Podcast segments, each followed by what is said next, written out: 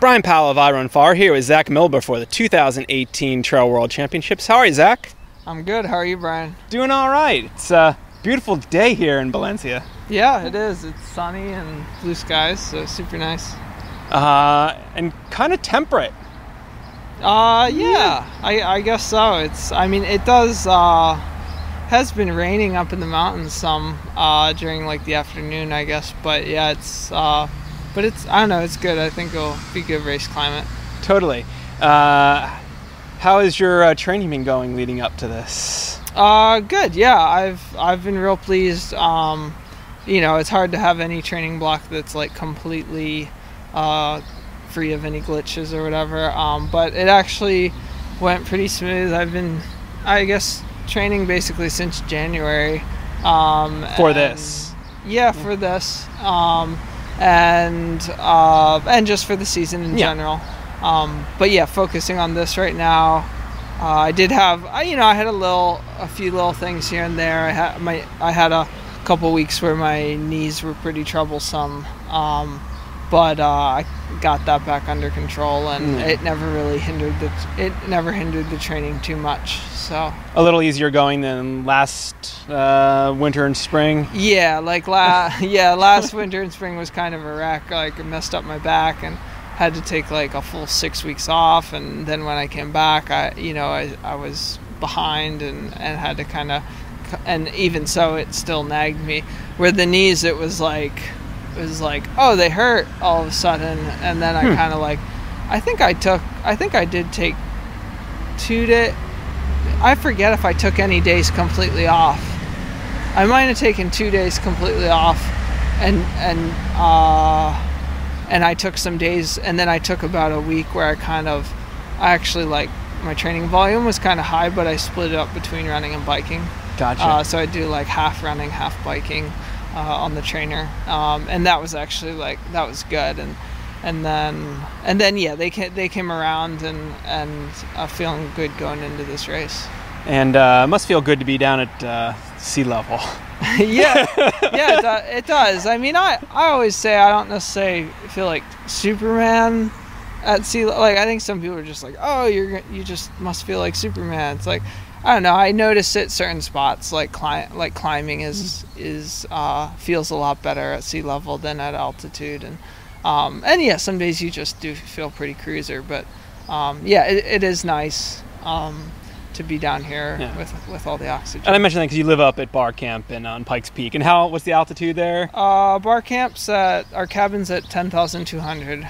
So 31, 32, 100 Um, Yeah, meters. I think three thousand one hundred nine meters is what it is because it's on our cabin. That's the only reason. Gotcha. Really um, so yeah, pretty yeah, pretty high, and you know, training is a mix of above the cabin and below the cabin. Yeah. But I always end up back at the cabin. So, So how does that work with like intensity? Because there are some faster portions on this course. It's not a particularly Mm-hmm. fast course overall, but how do you get that speed and intensity when living yeah, high? uh, everyone always wants to know that. Um, I mean, you can get it by running downhill. Like even if you're at 10,000 feet, if you find a, a runnable downhill trail, which the Barr Trail is, it's very runnable.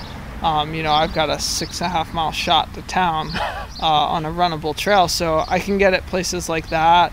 Um, I can also hop over to some really steep downhill dirt roads that you can just totally bomb. as fast as you want to go. Um, Yeah, pretty much. Like, uh, I did. I mean, I really, honestly, didn't do as much of that type of stuff this training block as compared to races like North Face 50 when I'm specifically training for like fast fire road downhills.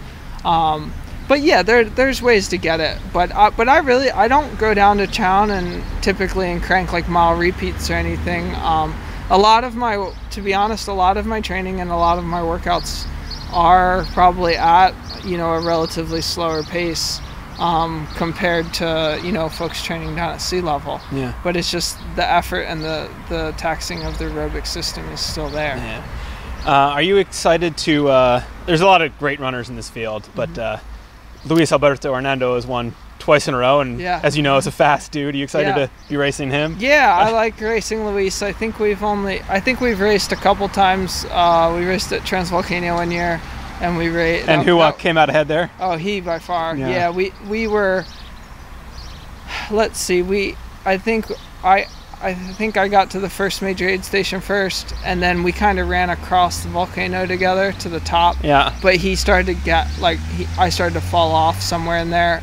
He had got me, I think, by about three minutes going Yeah. to the top of the volcano, and then he just destroyed me on the downhill. And where else have Um, you uh, matched up with Luis Uh, well, UTMB the first year I ran, um, but I think he had issues with his ankles or something, some sort Pretty of early on, injury, yeah. really early on. So, I mean, I got to, I was probably running the whole race like he was the one I was fearing, like Yeah. chasing, like chasing me from behind, and um, I got into Courmayeur and Billy Yang was like, you know, Luis dropped, like he's out, and I was like shocked. I was like, whoa, he's gone. Like okay, um, but yeah, so that was like, you know, that, you know, since he dropped so early, I guess we we didn't really have a full race Yeah. there. Um, but I think those are the only two times. But you know, I definitely like really respect him as as a runner. He's he's super strong and and and really really good. Nice.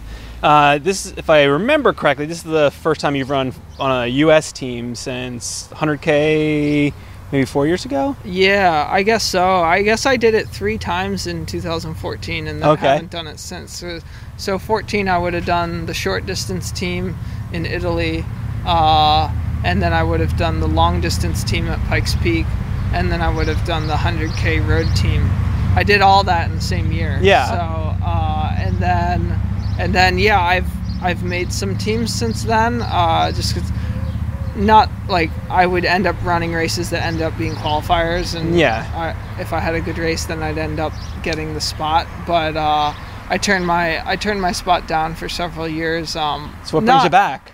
I just I've wanted to run one. I've want like I've basically run all the U.S. teams, not all the U.S. teams, but like all the ultra and mountain U.S. teams that I feel like aren't quite my forte. Yeah. Uh, you know, like the short distance is too short, the, Yeah. the long distance is too short.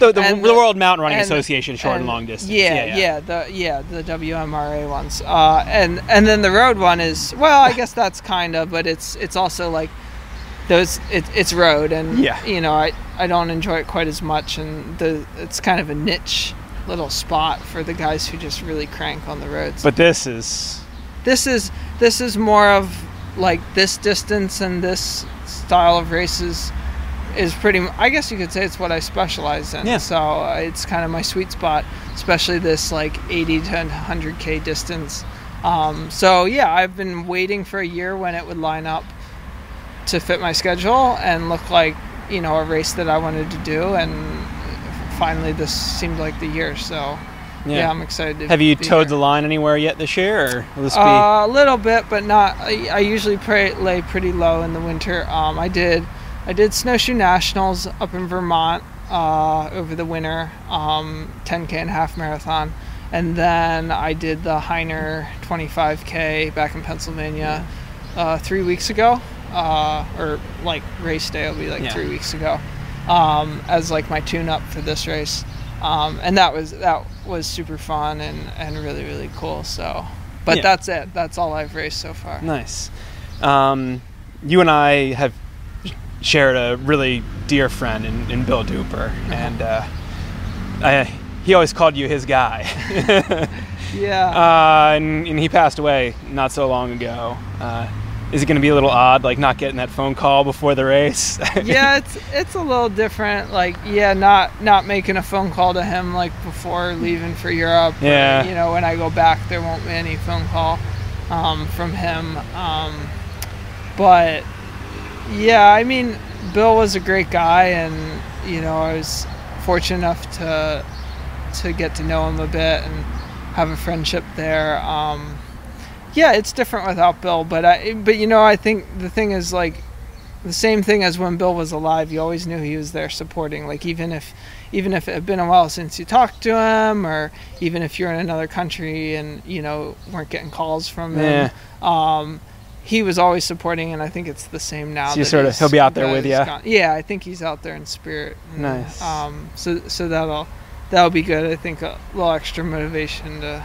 run a little harder. He- We're always running for Bill, but Mm. even more so now. nice. Well, uh, good luck out there running for Bill. All right, thank you.